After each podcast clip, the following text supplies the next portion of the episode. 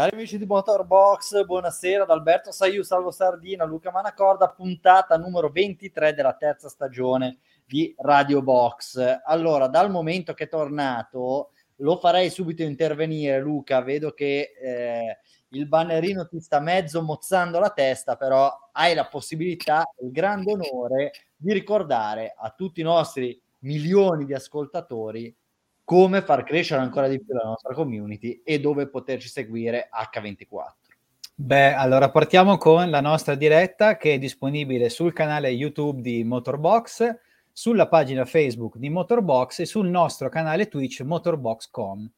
Poi ovviamente per chi vuole essere a contatto con la nostra fantastica simpatia e eh, capacità di analizzare il mondo della Formula 1, c'è la pagina Instagram Motorbox Sport dove appunto ci sono aggiornamenti quotidiani, post, storie e quant'altro. Il tutto ovviamente a compendio del nostro sito di bandiera www.motorbox.com dove è bene ricordarlo durante i weekend di gara specialmente potete seguire tutte le dirette live, quindi quello che sta succedendo in pista, eccetera, eccetera. E non, dimentichiamo, non dimentichiamo, Spotify, eh, perché invece ci vuole certo. sentire, vedere, sentire, vedere, no, ascoltare in differita, cioè su Radio Box F1 su Spotify ci sono tutte le nostre puntate. Quindi potete anche prendere le puntate vecchie, riascoltarle e dire, ah, che cazzata che hanno detto, no? Quando prevedevano che Bottas avrebbe rifirmato un quinquennale con Mercedes. Mm. Credo che nessuno l'abbia mai detto, però andate a riascoltare e se dovesse trovare qualcosa del genere, noi saremo pronti a fare ammenda. Posso allora... dire che, posso dire che eh, questo palleggio, questo ping pong nei, nei, contatti è molto bello. Cioè, la prima volta che fate ping pong su, cioè, sembra presente Meda e eh, quando fanno la, la, griglia di partenza della MotoGP durante il giro di formazione che fanno una, una, gri- una fila per uno, sembrate così, è bellissimo ragazzi, vi, vi, vi adoro. Ecco, allora ti voglio subito prendere in castagna e ti chiederei, no vabbè, no, non lo faccio. Allora, si è corso in Formula 1 questo weekend, diciamolo, un circuito inedito, quantomeno nella sua nuova conformazione, poi parleremo anche di questo, dove si è corso, chi ha vinto, eccetera, eccetera. Salvo. Si è corso a Zandvoort, Gran Premio dell'Olanda, ha vinto Profeta in Patria Max Verstappen, seguito da eh, Lewis Hamilton e Valtteri Bottas. Diciamo che a differenza di Hamilton, per vincere non ha dovuto sbattere l'avversario contro le barriere, perché oggi abbiamo voglia di fare della polemica. Eh, Luca, da ultimo, prima di chiudere questo nostro Formation Lap, settimana prossima, o meglio, questo weekend, ormai tra un paio di giorni, doppio appuntamento Formula 1, MotoGP, se ci vuoi ricordare brevemente le venues beh, all'interno beh, del quale si terranno. Formula 1, penso che lo sappiano tutti perché l'appuntamento CLOW per gli appassionati italiani, c'è il Gran Premio d'Italia a Monza, ovviamente si correrà alle ore 15, con trasmissione in diretta anche su TV8, quindi tutti potranno vederlo alla TV. Mentre poco prima, alle 14, si corre, la MotoGP corre in Spagna, ad Aragona, GP d'Aragona, all'Aragon Motorland lì alle 2 e, e, niente, anche quello mi pare che TV8 lo faccia vedere in diretta e poi aggiungo ancora, visto che tanto mi tocca seguirlo, che corre pure il VRC e quindi insomma sarà un weekend pregno, pregno di motorsport. E di emozioni. Allora, Salvo, mandiamo subito la sigla e diamo il via a questa puntata di Radio Box.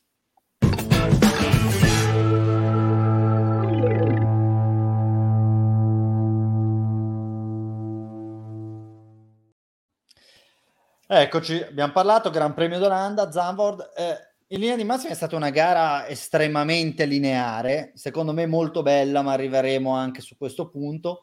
La linearità deriva dal fatto che non ci sono state non, non, ci sono stati eventi traumatici particolari, incidenti safety car, virtual safety car, quindi la gara è andata via liscia, una pista in cui la track position conta moltissimo, quindi è stata decisa da una sottile ma molto intensa eh, lotta strategica tra Mercedes e Red Bull, eh, pur tuttavia possiamo dirlo, una pista molto molto bella. Vi chiedo subito in ordine sparso, salvo Luca, decidete voi, vi è piaciuta questa pista? Ha dignità di stare nel mondiale? Ve l'aspettavate così bella? Qualche considerazione così? Vado io? Ma, ma la corda, va di lei.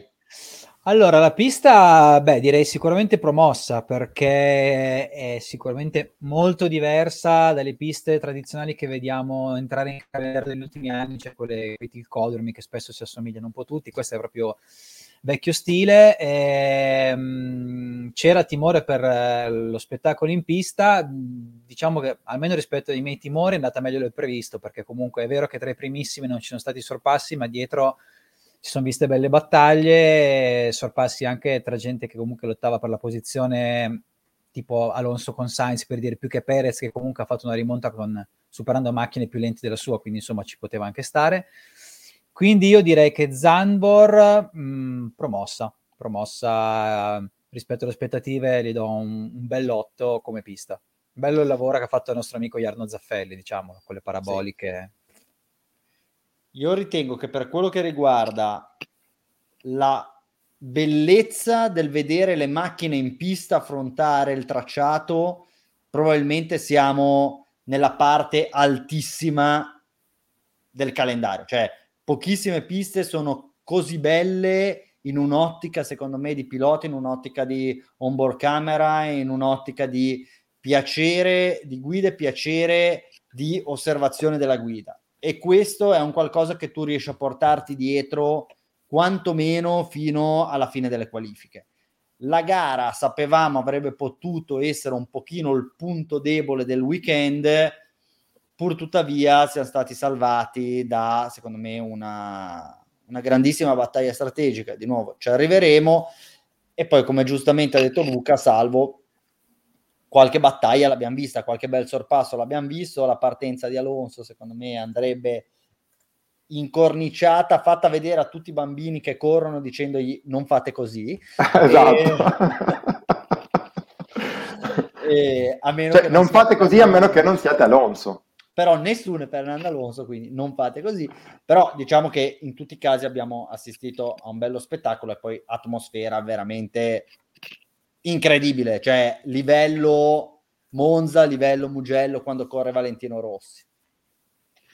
Sì, eh, partiamo allo spettacolo sulle tribune, pazzesco, c'erano stati dei piloti che peraltro si erano anche un po' lamentati di questi fumogeni, mi pare Mick Schumacher, Luca, correggimi se sbaglio, ma ha chiesto ragazzi però andateci piano questi fumogeni, chiaramente i tifosi olandesi se ne sono beatamente sbattuti ciò che sapete. Eh, per il resto, pista, concordo con voi, molto molto bella, eh, molto tecnica, una pista dove gli errori dei piloti si pagano. Non ne abbiamo visti tantissimi nel corso della, della gara, forse soltanto Fettel mi pare che abbia effettivamente sbagliato qualcosa, si è intraversato in curva 3. E anche Schumacher ma... a un certo punto, se non sbaglio. Sì, un piccolo lungo, sì, in curva, lì alla chicane di curva 11, per il resto eh, però abbiamo visto nelle qualifiche, nelle prove libere, tanti errori, tante sbavature, una pista appunto da pelo eh, dove un errore si paga. Quindi bene che ci siano delle, delle piste del genere in Formula 1, era chiaro però eh, che dal punto di vista dello spettacolo, dal punto di vista dei, dei sorpassi, se, se, dobbiamo considerare una gara di Formula 1 spettacolare soltanto perché c'è i sorpassi, allora era chiaro che sarebbe stata una gara un po'...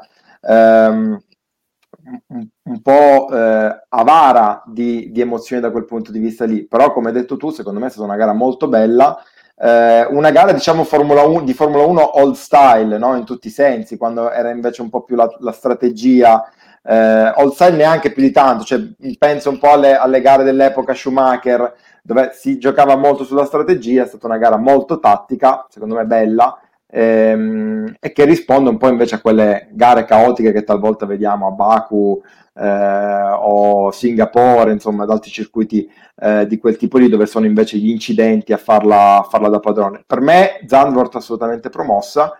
Ehm, è una pista che ci sta nel, nel complesso di, di, tutti i circuiti molto diversi che ci sono in calendario in questo momento. Diciamo che non è stata una gara pazza, e, no. come hai detto tu, secondo me in maniera anche molto superficiale si tende a valutare una bella gara, una gara in cui eh, una gara ricca di eventi. Qua in realtà fino a direi due terzi di gara non sapevamo chi avrebbe vinto e almeno fino a metà gara c'erano tre piloti che in maniera più o meno legittima avrebbero potuto vincere. Eh, entrambe le scuderie, Red Bull e Mercedes, hanno giocato in maniera, hanno corso in maniera perfetta e hanno applicato entrambe la strategia giusta. Chiaramente Mercedes ha dovuto in qualche maniera esporsi per prima, sparigliare le carte per prima, l'ha fatto secondo me in maniera perfetta. Red Bull ha coperto bene e quindi a parità di strategie corrette, poi alla fine ha vinto chi ce n'aveva di più o banalmente ha vinto chi aveva la track position migliore e quindi qua ha pagato anche tanto il fatto che Verstappen e Red Bull siano riusciti a partire eh, davanti a tutti. Facciamo un passo indietro e cerchiamo di analizzare il discorso strategico che secondo me poi è quello che per quello che riguarda, per quello che concerne il Gran Premio d'Olanda 2021 è stato fondamentale. Eh, Mercedes ha avuto la possibilità effettivamente di correre due contro uno e quindi in maniera molto intelligente è stata in grado di differenziare le due strategie. Quindi chiamare subito Hamilton e quindi far sì che Verstappen lo coprisse in linea di massima ha dato subito una chance per andare più lunghi con Bottas, sperare quindi che il pilota finlandese riuscisse a contenere quello che era il gap, rimanere nella finestra di un solo pit, restare davanti a Verstappen e a Hamilton e quindi in qualche misura andare a sparigliare le carte. Questo non è successo e secondo me questo non è successo salvo, e poi ne parliamo subito, per una ragione chiarissima. Bottas non era a livello di Hamilton e Verstappen. Questa gara è stata persa perché, e poi anche di questo ne parleremo molto nella seconda puntata di Radio Box, il secondo pilota Mercedes posto che il secondo pilota Red Bull ha fatto ancora peggio, ma il secondo pilota Mercedes non è stata all'altezza. Bottas con gomme più fresche non è riuscito non solo a chiudere il gap, ma non è riuscito nemmeno a evitare che il gap si aprisse. Quindi ha dato la possibilità a Hamilton e a Verstappen a quel punto di avere un free pit rientrando comunque davanti a lui.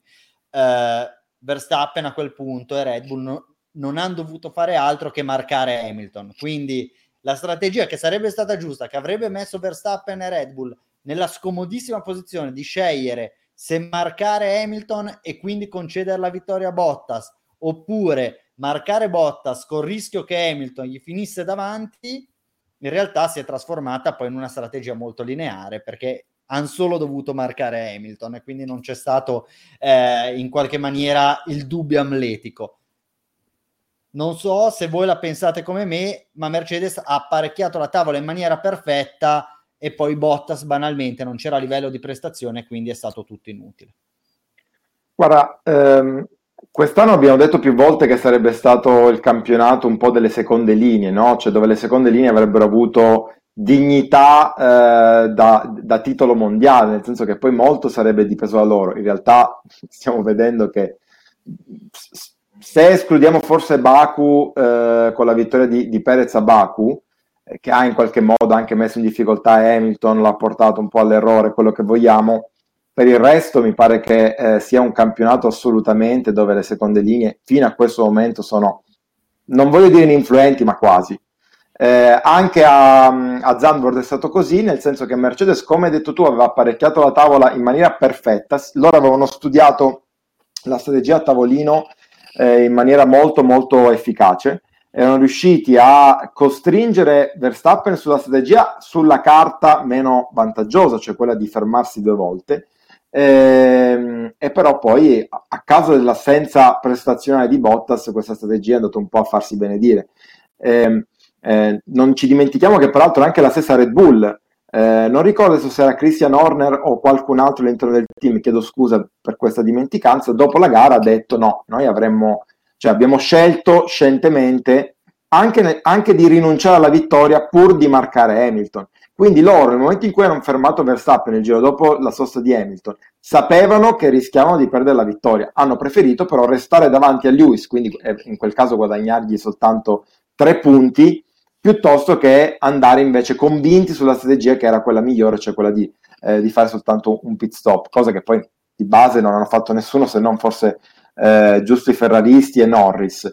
Ehm, quindi sì, diciamo che la cosa che più non ha funzionato nella domenica della Mercedes, al netto del fatto che probabilmente loro hanno dei problemi nella gestione delle gomme in questo weekend e forse erano anche un po' più lenti, questione di un decimo al giro di, di Red Bull, la cosa che veramente non ha funzionato è stata la prestazione di, eh, di Bottas. Se Bottas fosse stato a livello di Hamilton, probabilmente avremmo visto un risultato diverso. O anche leggermente più lento, eh, voglio dire, si fosse preso un paio di decimi da Hamilton, se in quella finestra fosse comunque riuscito a chiudere un pochino il gap con gomme 10 giri più fresche, sicuramente avrebbe costretto Verstappen a coprire Hamilton e di fatto avrebbe vinto la gara o comunque si sarebbe messo nella posizione in una pista dove è difficile superare di affrontare gli ultimi 20-25 giri in prima posizione. Eh, Luca, eh, po- posso aggiungere soltanto Prego, una cosa? Eh, nel, poi ne, nel computo finale, diciamo nel, nella valutazione finale delle strategie, secondo me ha pesato anche eh, il fatto che Mercedes abbia forse sopravvalutato eh, la difficoltà nel superare in, in, una pista come Zandvoort, perché già nel primo pit stop, quando Bottas si è trovato eh, diciamo a dover difendere la posizione da, da Verstappen e poi da Hamilton, probabilmente si aspettavano che, che, che riuscisse quantomeno per 3-4 giri, un po' come succede spesso a Monte Carlo, eh, in Ungheria, eccetera, a tenere dietro eh, Verstappen. In realtà poi lì Bottas ha commesso un errorino, le gomme erano totalmente andate, sappiamo che in questa Formula 1 quando le gomme sono andate il sorpasso anche in una pista eh, dove il sorpasso è molto complicato si, diciamo, si, fa, si completa molto facilmente. Giu- ecco, penso giusto a Monte Carlo forse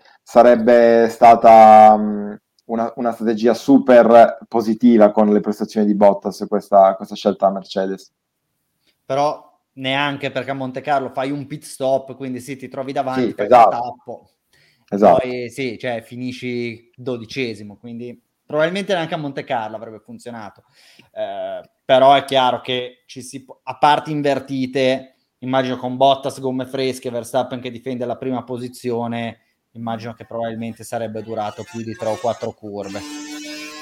Sì, se vogliamo sì. Sento, se, sento ro- il rombo di un motore. Luca, cioè, si è parlato tanto in questo weekend del fatto che Bottas sia stato in qualche maniera, mettiamola così, sbertucciato, che gli abbiano prima chiesto di far da tappo, che gli abbiano poi chiesto di non fare il giro più veloce, poi parleremo anche di quell'aspetto lì. A me sembra che per la prima volta in stagione Mercedes gli abbia dato una vera chance di vincere la gara e se la sia persa lui.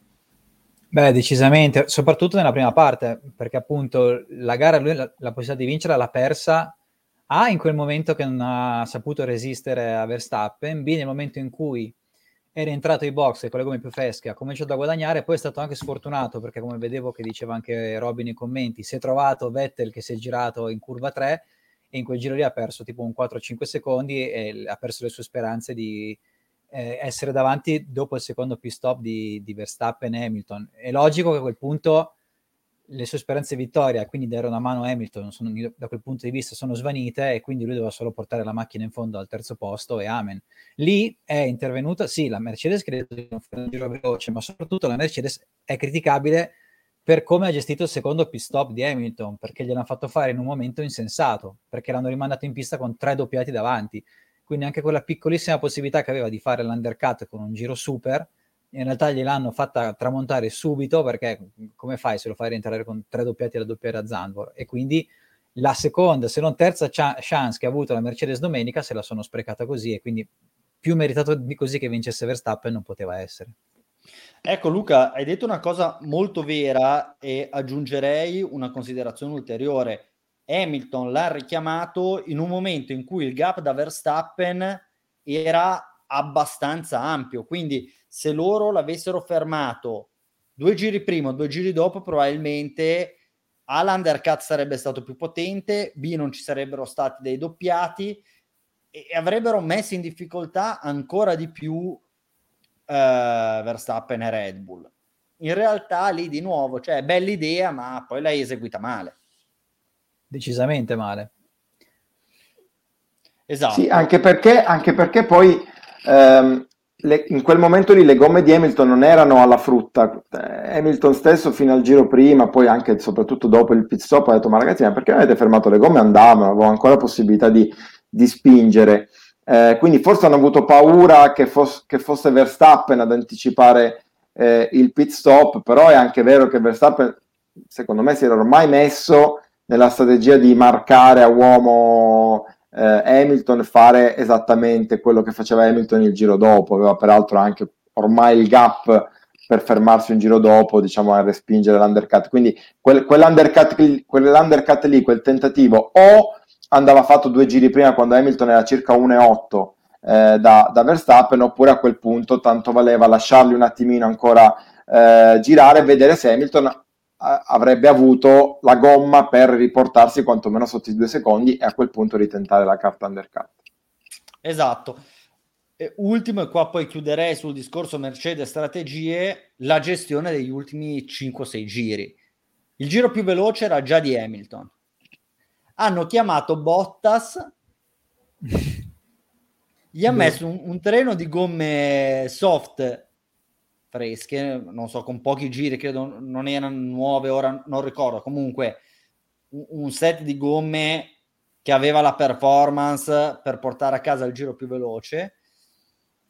Gli hanno chiesto di non fare il giro più veloce, hanno fermato Hamilton, nel frattempo Bottas ha fatto il giro più veloce, hanno fermato Hamilton per far fare ad Hamilton il giro più veloce che aveva già prima de- della girandola dei pit stop.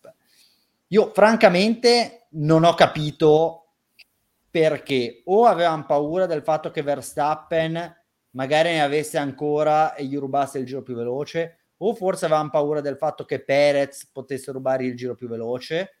Guarda, io... Perez, scu- scusami Salvo, poi ti lascio... Perez con gomma fresca non si era avvicinato ai tempi di Hamilton, quindi ormai Perez aveva, cosa aveva? 12-15 giri su quelle gomme, quindi forse sì, non era adesso, minaccia. Adesso non ricordo di preciso quanti giri avesse fatto Perez, è vero che aveva montato le soft eh, nuove, perché lui aveva nuove eh, abbastanza di recente, eh, però effettivamente aveva, sembrava avesse perso no, quella, quella, fase in cui le soft sono super performanti.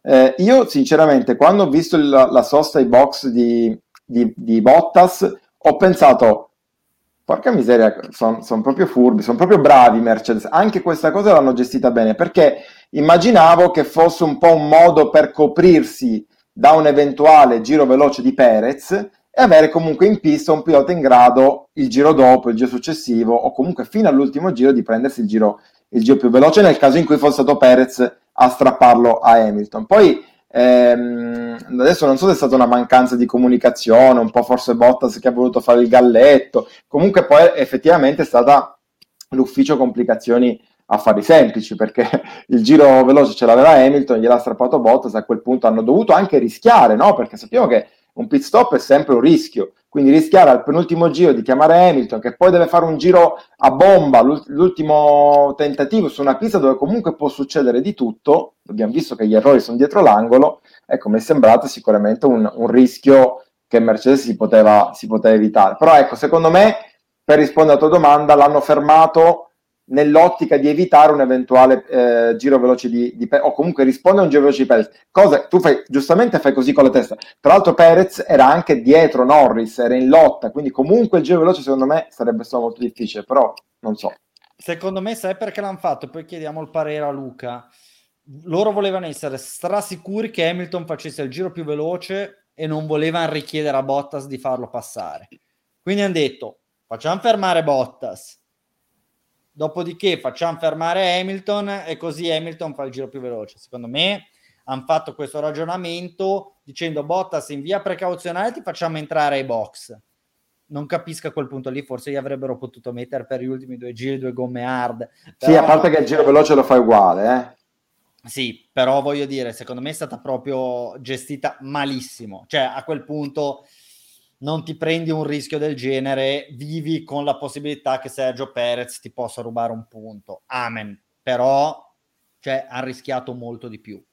Luca? Ma dalle dichiarazioni anche dei protagonisti dopo la gara è sembrato che alla fine mh, si siano voluti prendere un, un rischio calcolato, nel senso Eh, Bottas quando ha chiesto perché cacchio l'avessero fermato, visto che non doveva fare il giro veloce, ha detto ma delle vibrazioni per sicurezza.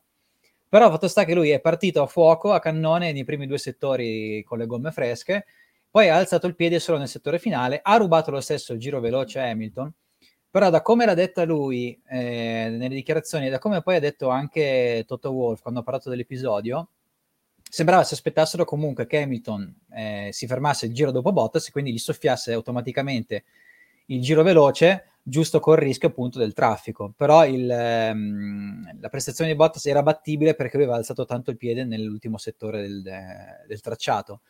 Ovvio che era rischioso, poi Wolf ha detto, ma sì, eh, ecco, vedi che c'era questa differenza in un secondo e mezzo, però Wolf ha detto, sì, mh, capisco Bottas perché era un po' frustrato, ha voluto spingere un po', però noi eravamo sicuri che comunque Hamilton avrebbe fatto poi il giro veloce perché appunto mh, l'ultimo settore era molto lento hanno un po' rischiato. E anche, e anche Bottas era molto lento, no? Eh no, appunto, però eh, ci stava, però ci stava anche comunque evitare che Bottas facesse due settori fucsia e poi alzasse il piede, ma rubasse comunque il tempo che già era di Hamilton. È stato un po' Perfetto. rivedibile.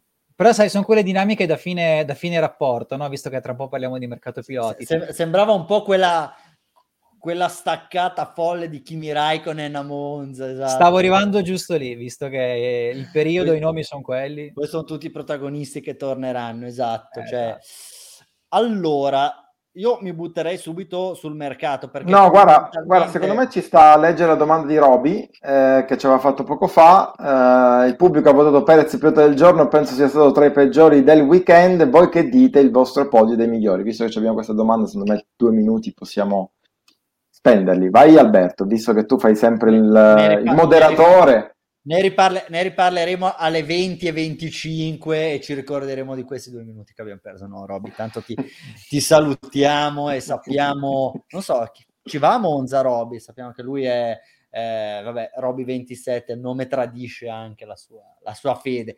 No, eh, sì, secondo me Perez è, è in una fase di involuzione totale Domenica ha corso decorosamente, posto che fondamentalmente già al terzo giro ha commesso un errore abbastanza importante, è stato costretto a un extra pit arrivando al bloccaggio nel tentativo di superare una ass, quindi anche domenica non è che sia stato proprio perfetto. Da quel momento in poi c'è da dire che ha percorso 65-70 giri in maniera molto intelligente, ha saputo far lavorare le gomme molto bene. Abbiamo visto una gara del Perez che conosciamo se dobbiamo valutare tutto il weekend, la sua performance è decisamente insufficiente. Ricordiamo però che il driver of the day tende a premiare le rimonte, a prescindere che poi magari a, a, prescindere che poi magari tu stia rimontando a causa di una cazzata che hai fatto, cosa che è successa a Perez. Speriamo che si riprenda eh, perché nelle ultime 3-4 uscite, anche a Spa, un errore abbastanza grave, una cosa l'altra, non sta proprio brillando. Beh, però ti direi Alberto che lui ha tempo, intanto questi nove Gran Premi che mancano e poi almeno direi una decina dell'anno prossimo perché poi sai che loro il cambio lo fanno sempre la retrocessione la fanno sempre prima verso, dell'estate, esatto. quindi comunque una decina di Gran Premi l'anno prossimo ce li ha. Ancora una ventina di gare con Red Bull dovrebbe correrle, anche perché diciamo Alfa Tauri ha confermato i propri piloti, quindi dovrebbe essere abbastanza safe. Chissà se Albon non rimane fuori, ma ne parliamo, ne parliamo. Chi sono stati i migliori? Um, Verstappen, Hamilton, Gasly o Alonso? Gasly. Non lo so. Forse Alonso, vedo, forse Alonso. Vedo che, anche direi... voi, vedo che anche voi snobbate molto Gasly, l'ho scritto nei top e flop, ormai quell'uomo non se lo caca nessuno, però quarto con l'Alfa Tauri, confronto con Tsunoda imbarazzante per Tsunoda, cioè Gasly obiettivamente più di quello questo weekend poteva fare, è stato veramente fortissimo. Eh. Sì, sì, sì. Solo che appunto, come dicevamo, rispetto a un, a un Perez, la sua prestazione non, non l'ha notata nessuno perché quarto era, quarto rimasto, davanti erano lontani, dietro le Ferrari la tenuta Bada, quindi sicuramente non è stata una gara epica. Però, no, tra, l'altro, rapporto... tra, l'altro, ha fatto eh, Luca per valore la tua tesi ha fatto anche 40 giri con le medie, mentre Ferrari erano convinti che probabilmente avrebbe, sarebbe crollato sul finale, doveva fare forse un'altra sosta, in realtà lui tranquillo, 40 giri con le medie, ciao. Eh sì. Uno dei piloti più sottovalutati della, della Formula 1, però non lo vedo così distante da, da piloti più o meno della sua generazione che, che godono di una, di una, migliore stampa, mettiamola così. Eh, sconta ancora oggi quelle, quelle 7-8 gare funeste in Red Bull, altrimenti ne parleremo, secondo me, come si parla di, di Russell fondamentalmente, per quello che ci ha fatto vedere fino a questo momento. Sì, a votare il Driver of the Day saranno gli stessi a cui piace la qualifica sprint, questo è il, il, il, diciamo, il commento di, di, Davide Bertolini. Poi, eh, e, e, qua ti prometto che cambiamo assolutamente eh, argomento, volevo anche leggere questo qui. Perez, il pilota del giorno, Giovinazzi, il nostro amico, salutiamo. È tipo quando chiami uno basso, spilungone, così, per sfotte. Spero che l'accento la, romanesco sia andato bene. Eh, qua serviva Valtieri, ma quando serve Valtieri. non c'è mai e in quei rari casi. Allora, ragazzi, andiamo avanti e parliamo del mercato, perché fondamentalmente è successo di tutto. Cioè, eh, la silly season praticamente è esplosa, diciamo che nulla di sconvolgente, perché nelle, nelle ultime due settimane diciamo che i pezzi del puzzle sono andati francamente dove tutti ci, aspetta- eh, ci aspettavamo sarebbero andati, però direi che è ora il momento di analizzarlo, di analizzare tutta la situazione. Ritengo che per status, e visto che la sua decisione sembra eh, ormai eh, definitiva, eh, parlerei di Kimi Raikkonen, si ritira.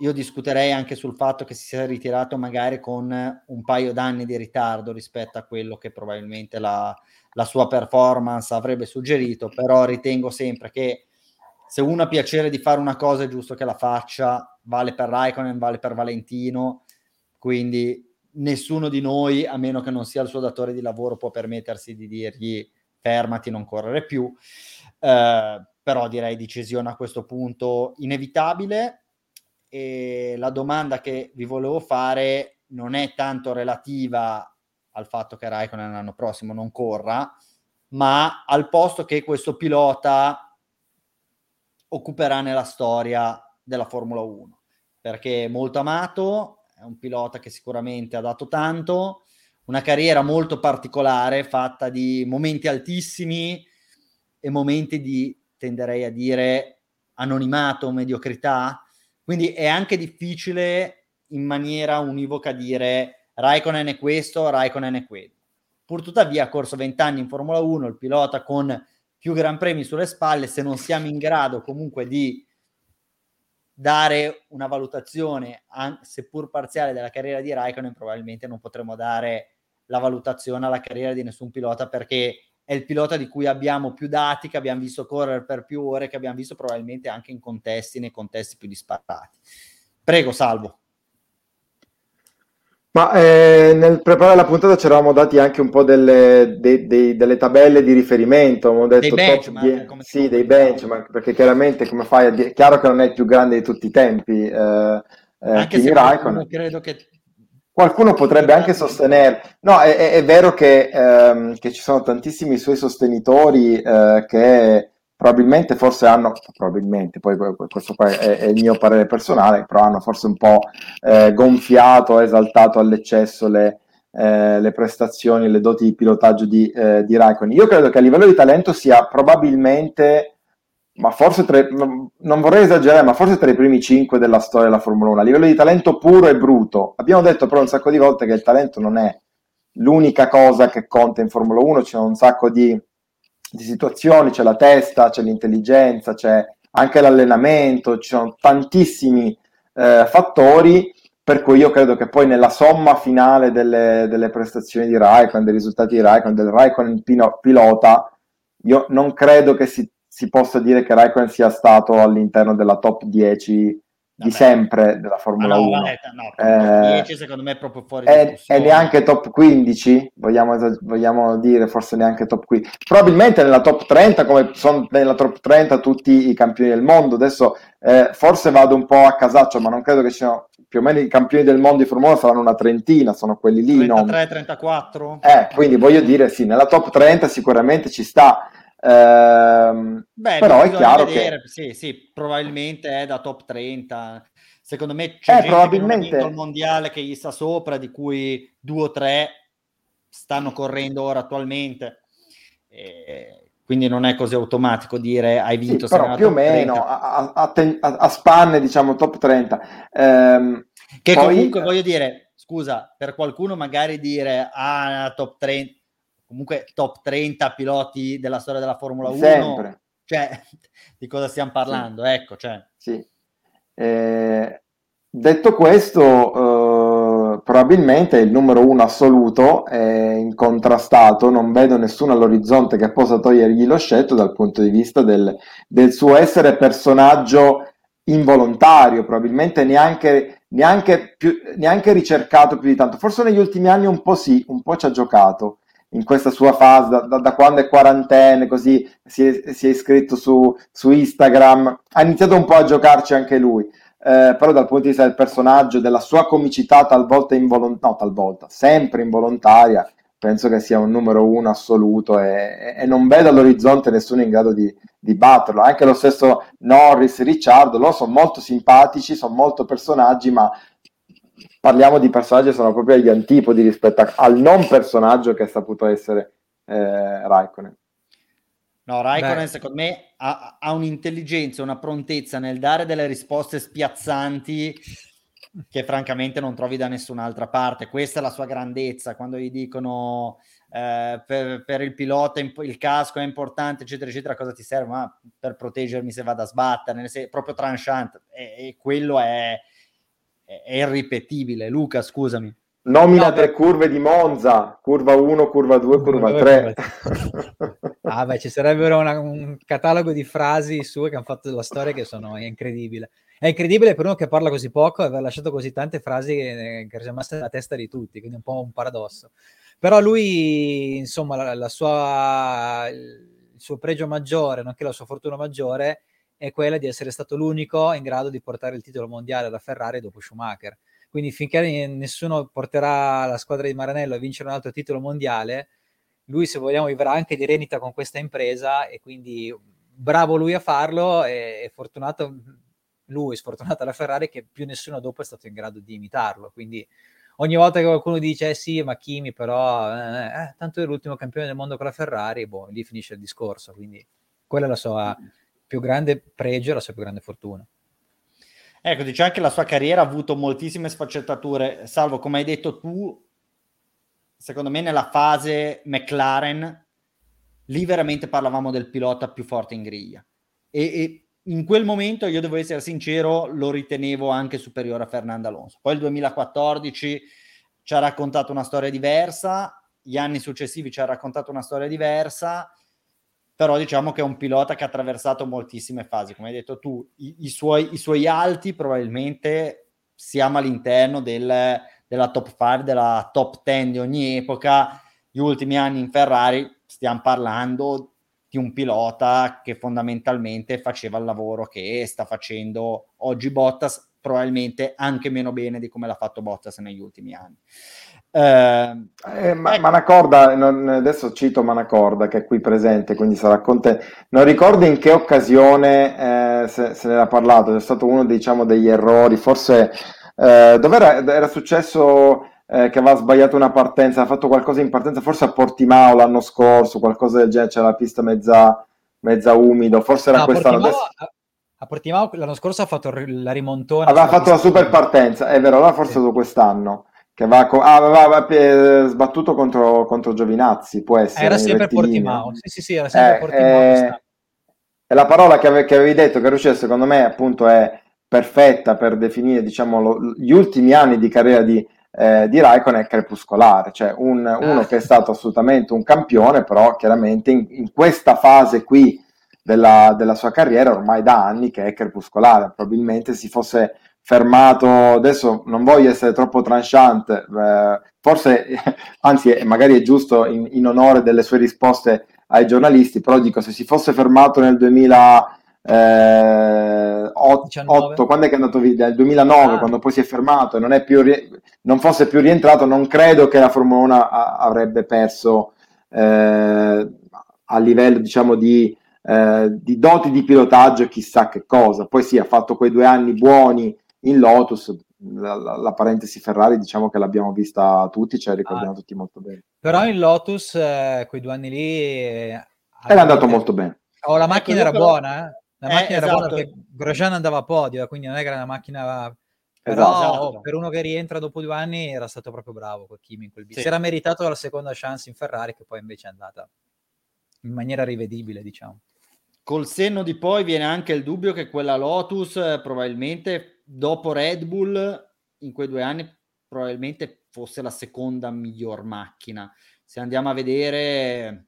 Era pazzesca nella gestione delle gomme, mi ricordo. Sì. Sì. E c'era un anno che si è giocato al secondo posto e poi è arrivata terza, mi pare, addirittura Mercedes seconda, Lotus terza, Ferrari quarta, mi sembra, una delle due stagioni. Comunque era una macchina veramente, se non c'era la Red Bull era una macchina da, da giocarsi il titolo. Eh.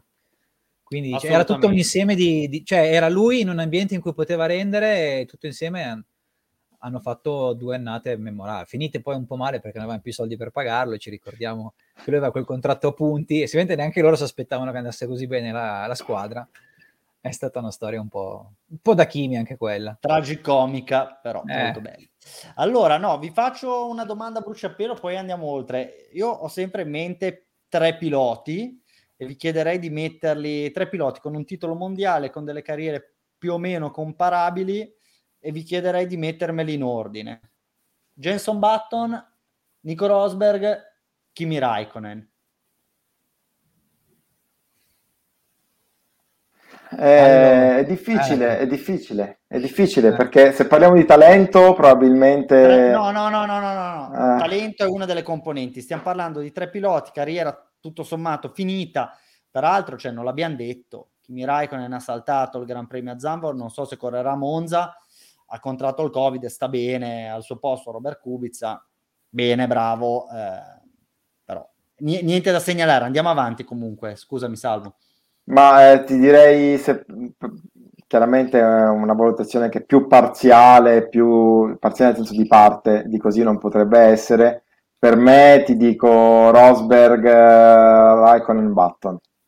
Io ti direi invece Button, Rosberg, Raikkonen. No, io sono d'accordo con Salvo, uso come metro di valutazione, visto le carriere tutto, il fatto di quale stato, sia stato il mondiale più difficile che hanno vinto i tre, cioè Button l'ha vinto tutto sommato in maniera piuttosto semplice.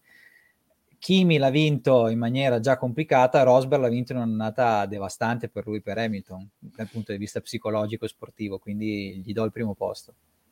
Io tendevo a mettere davanti Button proprio perché confrontandosi sia con Alonso che con Hamilton ne è uscito molto bene e um, Raikkonen con Alonso e con Vettel ossa, ossa rotte, cioè proprio umiliato, quindi secondo mm. me quello va a penalizzare. Il tema è chiaramente si è battuto Montoya, è battuto Coulthard, bravissimo, però se corri 20 anni vieni valutato per i 20 anni, non per quando avevi 20 anni, anche per quando ne avevi 37, 38, 40. Quindi se vuoi mantenere l'immagine di te, fai come Nico Rosberg, ti ritiri e sarai sempre il Nico del 2016. Va bene.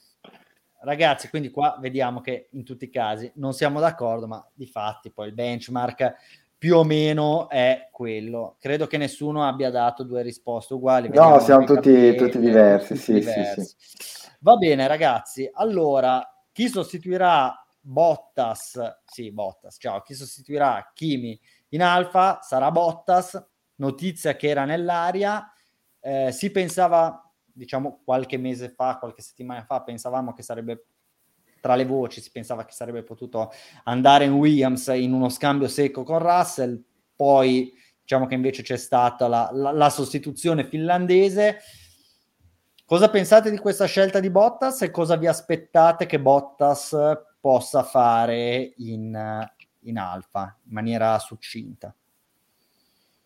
Uh, allora, come vuoi, Salvo? Vai, vai, vai, vai, vai, vai, andare Luca. Che no, allora, allora diciamo una cosa, allora, Bottas in Alfa può fare bene perché può tornare ad avere un, quel clima meno pesante che aveva in Williams quando sembrava veramente uno dei prossimi talenti della Formula 1. Allo stesso tempo, avendo potuto scegliere, forse, forse anche lui ah, sarebbe tornato più in Williams, team che già conosce, che potenzialmente sta crescendo più di Alfa, anche se poi sappiamo che l'anno prossimo cambia il regolamento, quindi magari avesse potuto scegliere sarebbe andato di là. Però per quelle squadre lì, ovviamente c'è l'incognita dell'auto 9, però non, non penso che lo vedremo ancora lottare per il podio. Per quelle squadre lì può essere una buona soluzione, un buon pilota. Secondo me, e poi lascio la parola a Salvo, Bottas è ancora giovane, ha la possibilità a 32 anni, 31-32 anni, 32. Ha, ha, la possibilità comunque anche di investire uno o due anni in alfa, tanto per rimanere nel giro e non escluderei ad oggi, poi può succedere qualsiasi cosa, che possa essere usato prima o dopo da qualcuno come, come tapullo, come seconda guida esperta per eh, affiancare un pilota molto veloce. Ecco, vi dico una cosa stupida, se tra due anni dovesse andare a fare il secondo di Russell per una stagione in Mercedes, perché no? Cioè lui ora secondo me deve rimanere dentro, deve continuare a allungare la sua carriera, non sarà mai campione del mondo, è andata così, bene, continua a correre, si divertirà e, e vediamo se riuscirà in qualche maniera a ricostruire la, la sua carriera, la sua fiducia, eccetera, eccetera. Sì, eh, io sinceramente questa opportunità non la vedo tantissimo, cioè è possibile che accada, però non, immagino che nel momento in cui Hamilton dovesse fermarsi e Russell dovesse diventare il, eh, il numero uno all'interno del team, Mercedes sarebbe chiaramente in grado di trovare eh, dei secondi eh, altrettanto solidi, eh, forse anche migliori rispetto a Bottas, adesso non lo so, poi stiamo sempre valutando parlando quello che, di, di, quello che negli ultimi anni abbiamo definito come il miglior scudiero della storia, perché poi di fatto mh, io credo che siamo a quei livelli lì, probabilmente migliore, anzi sicuramente migliore di Webber, eh, è, un, è, un, Barrichello che probabilmente rispetto a Barrichello ha anche eh, polemizzato di meno col compagno di squadra, eh, bu- buttala via cioè come, come, come cosa, quindi sicuramente eh, Bottas va valutato in, quel, in, quell'ottica. Cosa può fare in, eh, in Alfa? Credo che potrà fare quello che ha fatto in questi anni eh, Raikkonen, cioè indirizzare un po' lo sviluppo, un pilota di, di esperienza in grado di, eh, di, fare bene, quando potrà andare a punti non, non mancherà la possibilità di, di, entrare in top 10, eh, chiaramente come avete detto voi, per i podi e per il titolo mondiale mi pare che sia una, eh, diciamo, una, una, ormai diventato impossibile per lui, però insomma chi mai dire mai, insomma magari l'anno prossimo l'Alfa si presenta un po' stile, ehm, eh, stile Brown GP, no? con eh, l'idea no, della anche vita. Anche se fosse stile Racing Point, magari qualche podio no. lo fai. No. Per Alfa ritengo presa della vita perché un team di quel calibro lì, trovare un pilota esperto, affermato, comunque dalle comprovate doti velocistiche una, una, vittoria su tutti i fronti, forse dal punto di vista del marketing, anzi sicuramente dal punto di vista del marketing, perde molto rispetto a Kimi Raikkonen, però direi che dal punto di vista tecnico ehm, ha, ha, guadagna sicuramente qualcosa. Um, Russell al posto di Bottas, direi che avremo modo di parlarne in maniera molto diffusa nei prossimi mesi. È chiaro, Russell on the rise insieme ai vari eh, Leclerc, Norris, vabbè, Verstappen, eh, eh, per quanto anagraficamente sia, faccia parte del gruppo a livello di traiettoria di carriera, è tre giri avanti, però fa parte del, del novero di, di, di quei ragazzi che dovranno portare la torcia per i prossimi dieci anni. Sarà super interessante sarà anche divertente capire come sarà gestita la cosa da Toto Wolf. Io mi auguro che le cose siano molto difficili per loro, ma per un motivo banalissimo. Cioè, se Russell arriva e si prende mezzo secondo da Hamilton, vuol dire che non è sto gran pilota. Noi vogliamo vedere dei gran piloti, quindi c'è da aspettarsi, c'è da sperare ed augurarsi che sia a quel livello lì, ecco. Eh... Però, però, Alberto, neanche possiamo aspettarci che alla prima gara sia batta Hamilton, ecco, secondo no, me no, no, do- bisognerà anche dargli il tempo per, per maturare, è un pilota molto forte, molto veloce, però insomma Hamilton è uno che cioè, ragazzi, stiamo parlando di Hamilton. Uh, qua ho l'impressione che no, non, non, mi riferisco a te, mi riferisco in generale nella, nella, nella, percezione che si ha anche nei social, che quando si, di, si, parla di Hamilton si parla di uno che, vabbè, sì, alla Mercedes. Cioè, parliamo di un pilota che è, è un campione assoluto. Per cui, insomma, sarei molto sorpreso se Russell alle prime due o tre gare fosse lì addirittura battesse Hamilton in situazioni normali. Poi, sai, magari ci sta anche che fai un 2 a 1. No, non mi aspetto una differenza palese, colossale, come quella che c'è magari stata con Bottas, quello sicuro no. Però ecco, non dimentichiamoci che Hamilton è Hamilton. Senza ombra di dubbio. Ne riparleremo, Luca, comunque mossa inevitabile, anche lato Mercedes si può parlare di upgrade. Beh, mi sentite perché vedo... Sì. Sì. Ha avuto un attimo di scatti. Beh, sì, sicuramente. Diciamo che Mercedes torna un po' alla situazione pre-Bottas, ossia con due piloti di talento molto simile, però a differenza di Rosberg e Hamilton, in teoria la, la, rivalità è molto più gestibile, dove comunque Russell, se non gli parte la brocca, perché magari zecca le prime due gare, eh, farà un po' da scudiero al più esperto Hamilton. Dovrebbe essere un po' più semplice da gestire, insomma. Però, insomma, vediamo. Magari sì, ci regala di nuovo un revival di quello che era qualche anno fa l'ambiente in casa Mercedes, ma con la differenza che non avranno sulla carta più quel vantaggio che avevano in quegli anni sugli altri team.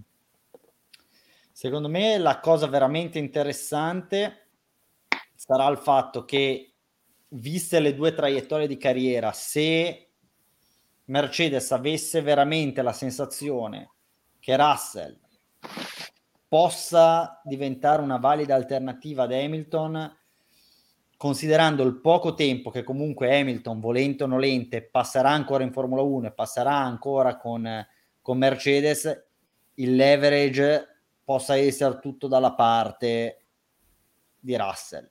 Quindi non mi stupirei se dopo otto mesi, un anno di tensioni, con Hamilton in scadenza e con Russell comunque che chiaramente può essere un pilota capace di vincere il titolo mondiale, a quel punto lì Mercedes non dica sì va bene Lewis, sei il più grande di tutti, sei il più vincente di tutti, ma da qui a dove, a dove dobbiamo essere noi tra cinque anni c'è più indispensabile lui rispetto a quanto non, non lo sia tu. Quindi questo è l'unico scenario in cui si potrebbero venire a creare delle, delle frizioni, frizioni non ne- che non necessariamente si potrebbero risolvere a favore di, di Hamilton.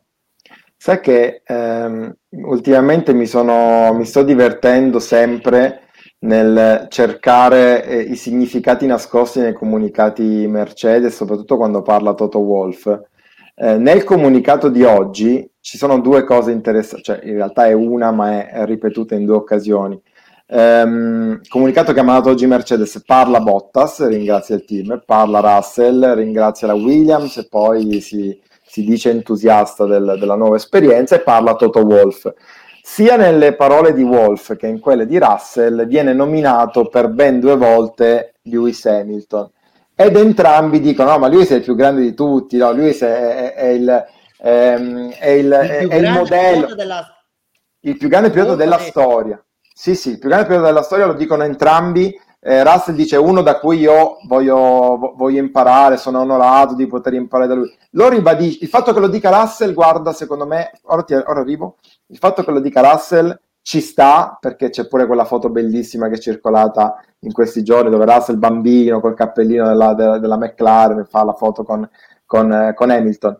Che, che Russell lo dica ci sta ed è nell'ordine delle cose. Che lo ribadisca con questa forza anche Toto Wolf, secondo me è un'indicazione abbastanza chiara di quello che, almeno sulla carta, almeno sulla carta sarà il campionato 2022. Ma ci sta che sia così, eh? cioè ci sta secondo che...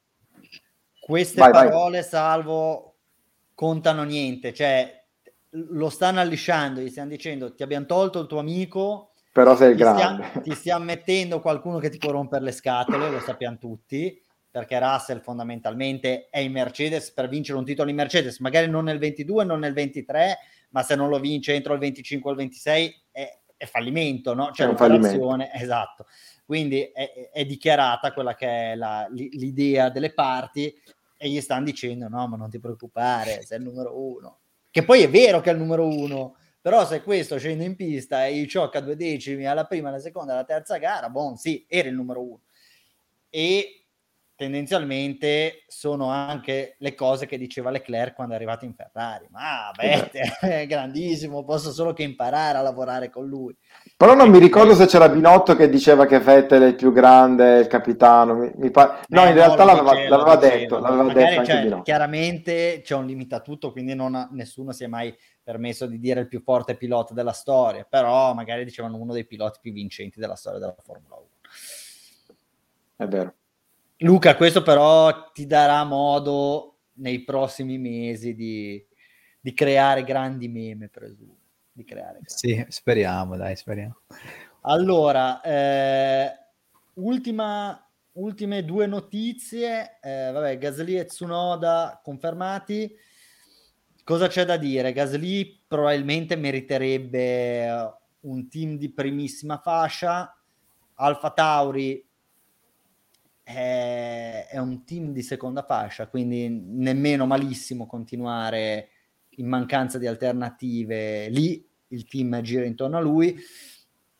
Si sta temporeggiando, eh, secondo me sarà inevitabile che prima o dopo, e mi auguro a questo punto più prima che dopo, lui torni, torni in Red Bull o da qualche suo... altra parte. Eh o da qualche eh, parte. Perché il suo problema in Red Bull qual è? Quello che hanno avuto altri prima di lui, soprattutto Sainz, il fatto che c'è Verstappen che ha la stessa età più o meno e quindi non è che dici, sai, può aspettare un paio d'anni, poi l'altro si ritira o diventa vecchio, no, te lo porti fino alla fine della tua carriera l'altro, quindi o vai su e ti giochi di nuovo le tue carte o esci come ha fatto Sainz con tutti i rischi del caso e speri di venire preso poi in un altro degli, dei top team. E poi Sainz finisce la... Ferrari con Leclerc. Che forse però è una situazione migliore che stare in Red Bull. Sì, sì, poi, poi comunque è finito in Ferrari, adesso, vabbè che la Ferrari adesso è più terza forza che altro, però cioè, alla fine ce l'ha fatta Sainz, ha rischiato anche di uscire dalla Formula 1 perché nei passaggi tra Renault e McLaren ha rischiato grosso, però alla fine diciamo che ha avuto ragione.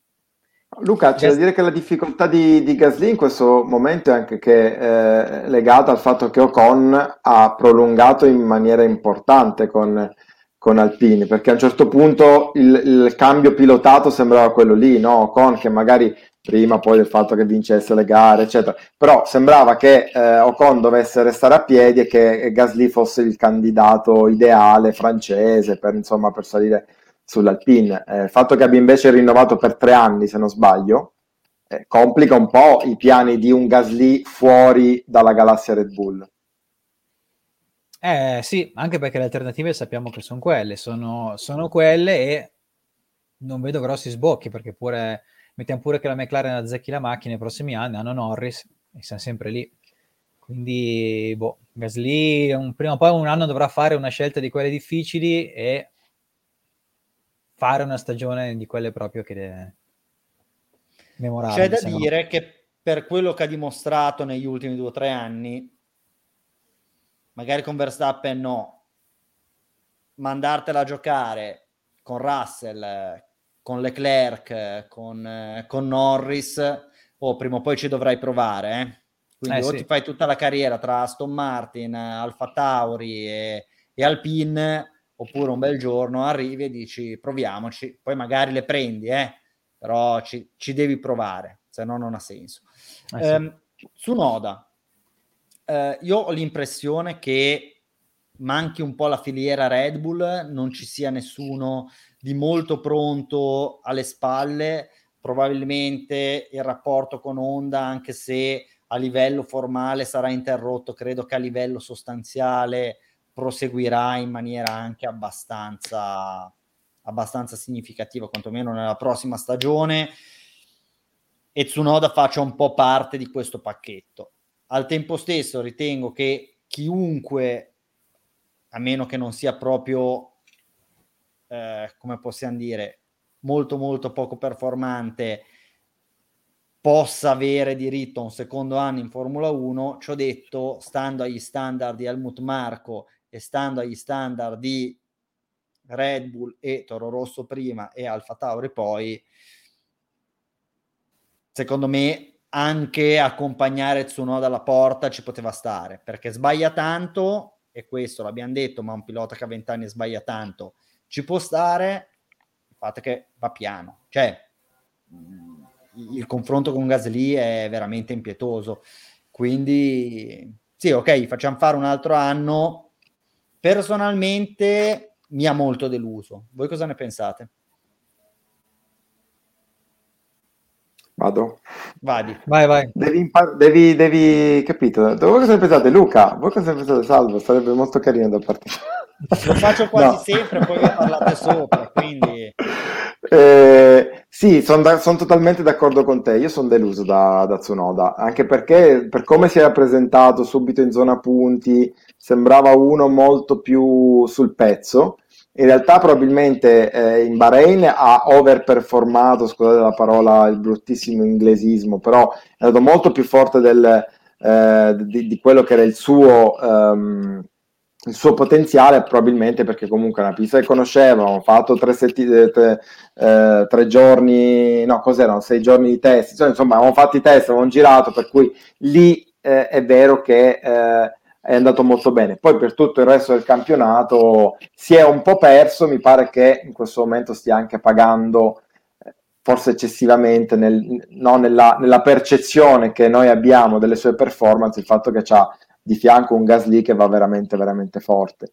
Quindi non è, ecco, per lui, anche per lui non è molto facile confrontarsi con un Gasly che in questo momento è stato di grazia. Eh sì, lui quando entra in quelle realtà sei impredicato se fai bene di scalare la gerarchia in maniera veramente velocissima, se non fai bene però sei, sei finito. Stante il fatto che non è detto che Albon trovi un sedile per il prossimo anno, forse avrei aspettato ancora un attimo prima di, di, di riconfermare in blocco questa coppia, però eh, boh, non lo so, sì. Luca?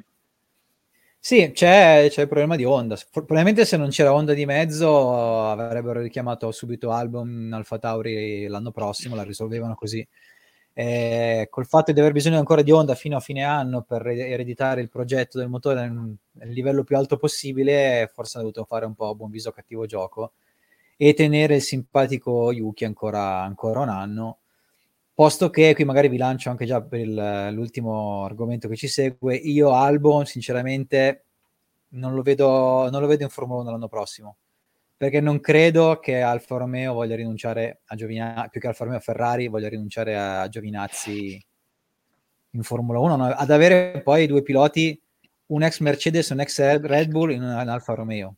E quindi io Albon, e men che, e men che meno lo vedo in, in Williams, che è un team Mercedes anche perché come ha detto eh. Horner hanno già detto, hanno già detto a non rispondere alle chiamate della, della Williams, c'è cioè una, una, pressione della Mercedes perché Albon non vada in Williams per spingere probabilmente De Vries cioè, tutto torna se, se, vogliamo vederla così sarebbe la soluzione più logica eh? Williams Mercedes prende De Vries pilota Mercedes l'Alfa Romeo tiene Giovinazzi pilota italiano spinto da Ferrari e, e Albon rimane a fare il terzo pilota Red Bull in attesa che Tsunoda Cinguetti ecco, via. La situazione sembra eh, quella relativa agli ultimi due sedili che mancano fondamentalmente, quindi il secondo sedile Williams diamo per assodato che la Tifi dovrebbe continuare a correre e al secondo sedile Alfa, cioè una situazione secondo me ai limiti del, boh, dell'incomprensibile, nel senso Mercedes non capisco perché veramente non vada all-in con Williams imponendo il proprio pilota. Evidentemente lì ci sono delle resistenze perché quello che può portare Albon come sponsorizzazioni e via dicendo, a quanto ho capito, scusate il gioco di parole, eh, tra Albon, Red Bull e Josh Capito c'è un, un certo legame e, e, quindi Williams potrebbe anche un minimo eh, provare a svincolarsi da questo rapporto contrattuale per, per il sedile con, con Mercedes. Al tempo stesso io non so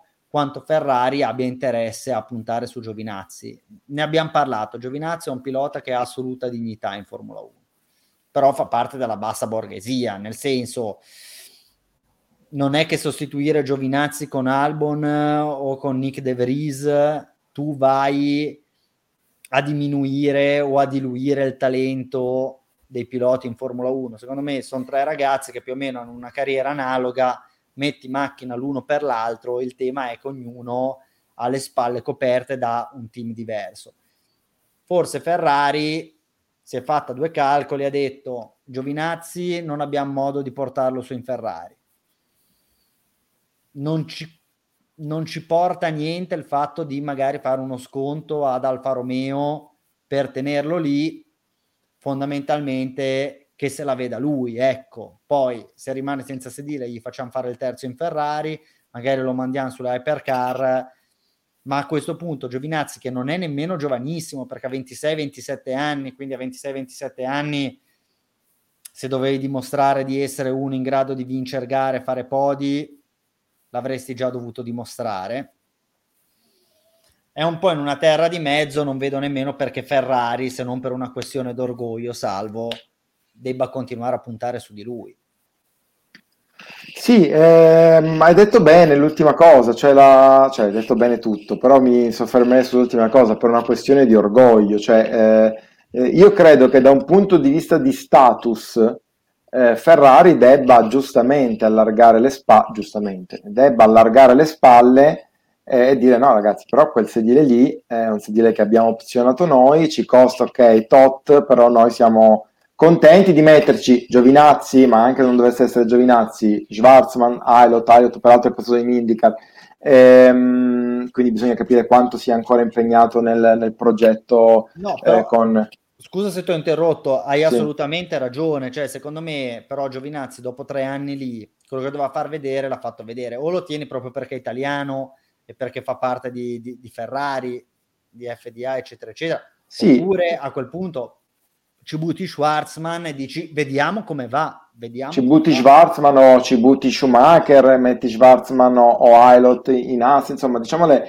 le, soluzioni non mancano. È anche vero, come diceva eh, Davide Bertolini, che comunque non è che lì dietro anche Ferrari mh, non ha dei, dei, dei talenti uh, in questo momento che non, non, è possibile lasciare fermi, perché tant'è vero che secondo me in questo momento quello che sta facendo meglio di tutti è uh, Arthur Leclerc e comunque non sta facendo delle cose eh, così straordinarie o cose che ti fanno strappare i capelli, un po' come quelle che erano eh, che, che, faceva invece Leclerc Charles quando era uh, in, nelle categorie minori. Quindi in questo momento, stante l'assenza di piloti molto talentuosi io sono molto deluso da Schwarzman, parentesi, ehm, in grado di, di, sal- di, fare il salto, a quel punto secondo me ci sta farsi un altro anno con Giovinazzi e poi eventualmente valutare, visto che nel 2023 ci sarebbe il, eh, il discorso Le Mans Hypercar, eh, Ferrari immagino abbia voglia di cercare dei piloti performanti, bravi, consistenti, quale è un, un Giovinazzi. Um, tra l'altro, e chiudo, secondo me Antonio in questa stagione. Eh, hai detto bene tu, no, non è che sostituire Antonio con ehm, De Vries sarebbe uno scandalo per la Formula 1, parliamo ah, di piloti sì. che più o meno, esatto, o anche con Albon, parliamo di piloti che stanno lì. Ehm, però, secondo me, per quanto fatto vedere quest'anno, secondo me Giovinazzi merita assolutamente il, il, la riconferma. Cioè, è, è stato un pilota molto solido. Poi ha avuto veramente una sfiga incredibile, però è stato molto solido. Secondo me c'è anche un'altra cosa poi che mi aveva citato Alberto in precedenza, una, una questione di marketing, perché nel senso l'Alfa Romeo passerebbe, e sappiamo che ha fatto un sacco di pubblicità in questi anni l'Alfa Romeo sfruttando la scuderia di Formula 1, passerebbe dall'avere una coppia Raikkonen-Giovinazzi che è molto spendibile a livello di pubblicità, ad avere Bottas Albon che sul mercato che fascino hanno verso il, il destinatario degli spot, bassissimo, non so se me lo sfrutta Albon nel mercato asiatico al massimo, però eh, da quel punto di vista lì non, gli serve almeno avere un italiano lì sopra, visto che già perdono il personaggio Raikkonen e quindi potrebbe pesare anche quello.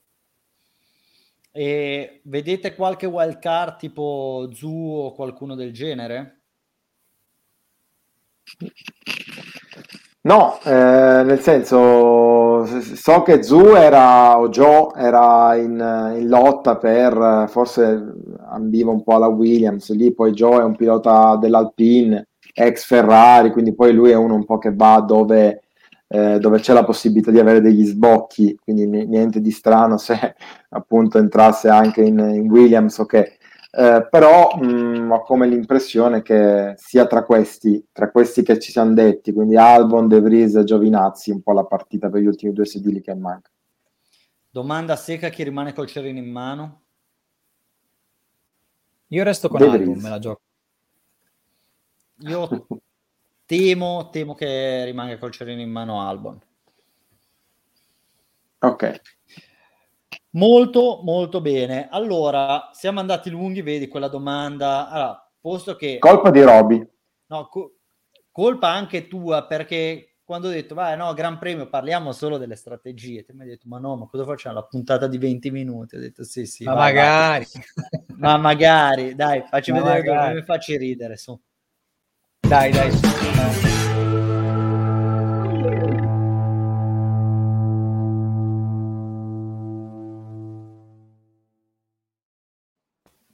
Pensavo alla tagliaste per guadagnare tempo. Facce ride, sì, eh, che conosci.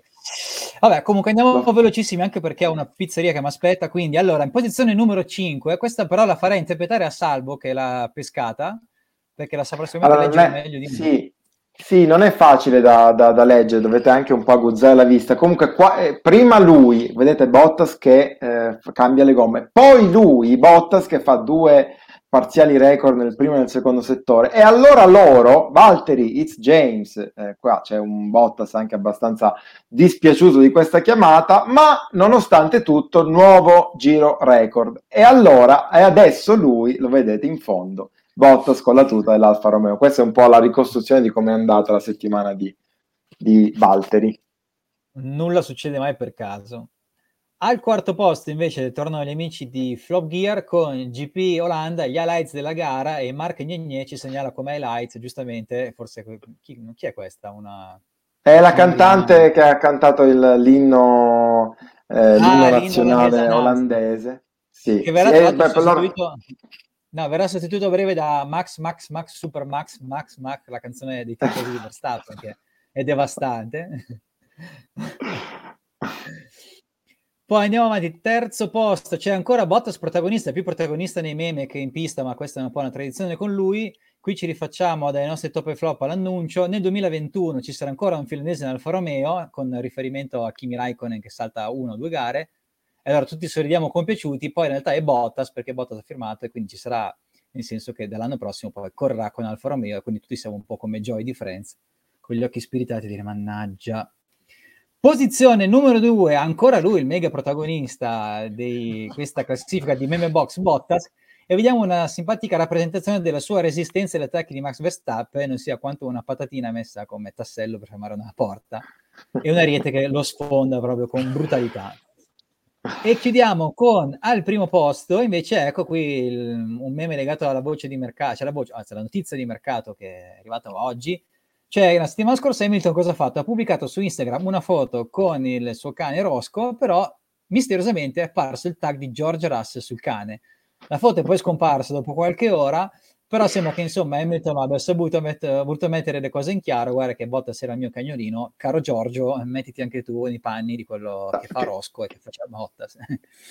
Che poi lì mi è venuto il dubbio, cioè non, non, è che non è simile, cioè come fai a taggare, a, a sbagliare Russell? No, magari con... ha scritto R, R di Rosco. RU. Ah, eh. vabbè, vabbè. Sono quelli lapsus freudiani, no? Che tradiscono le volontà più nascoste di qualcuno in questo caso. Comunque un sottilissimo gioco psicologico sarebbe stato eh, sì. bellissimo se l'avessero annunciato così. Eh. Poi... Esatto. Russell, eh... Russell, George Russell. Ah, beh, beh, beh, complimenti. Complimenti. Eh, ehm, dovresti aprire anche tu una pagina di meme come Luca Manacorda. Eh, vado con il premio della critica e dir vai. Vai che bello. Che questo, che questo weekend va a al, non a lui, non a David Coulthard, ma al culo di David Coulthard, che esatto. praticamente così nel, nel weekend su Instagram tranquillamente, ha scoperto che lì nelle vicinanze del, dell'autodromo c'è una pista, una spiaggia nudisti e si è messo così, chiappa al vento, eh, neanche al sole perché mi pare che non ci sia grande, grande sole eh. in quel momento lì, dicendo no ragazzi, mi, mi, raccomando non mancate l'appuntamento con Channel 4, lui è uno dei, dei commentatori di Channel 4 in Inghilterra, Channel 4, ore 14, siamo lì in diretta. Vabbè, la, la, la pubblicità così, bravo lui, premio della critica per il buon mascellone. Ricordiamo che ha cambiato nome in David Coolhard per questo weekend per fare questa gita che ha vento sulla simpatica. Vedi perché non faccio la pagina di meme? Perché sarei una perché c'è già lui. rispetto a questa simpatia travolgente. Vado con Toto? Vai, Vai con, con Toto. Toto.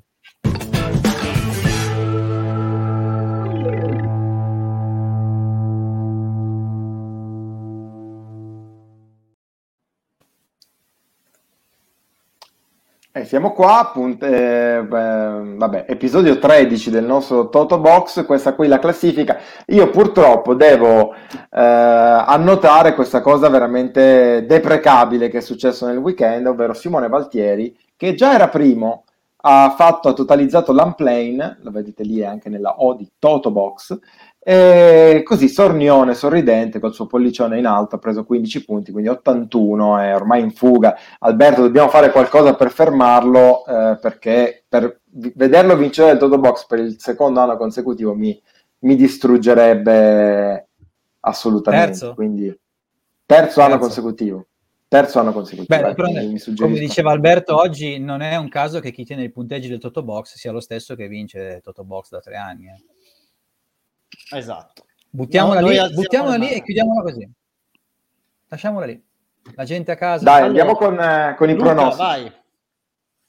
Ricordiamo che ora uh, terza in classifica c'è Bottas, quindi... Sì, eh, non, non, è il pronostico di, del, dei Radio Box All Stars, che peraltro hanno, hanno, guadagnato di nuovo terreno grazie al grande Stefano Mancio che si è messo lì, ha, ha preso otto punti, quindi è tornato in partita allora, questa volta il, punt- eh, il, pronostico è di, del nostro caro amico, il Dandy, Stefano De Nicolò, e è Hamilton, Verstappen, Lando Norris.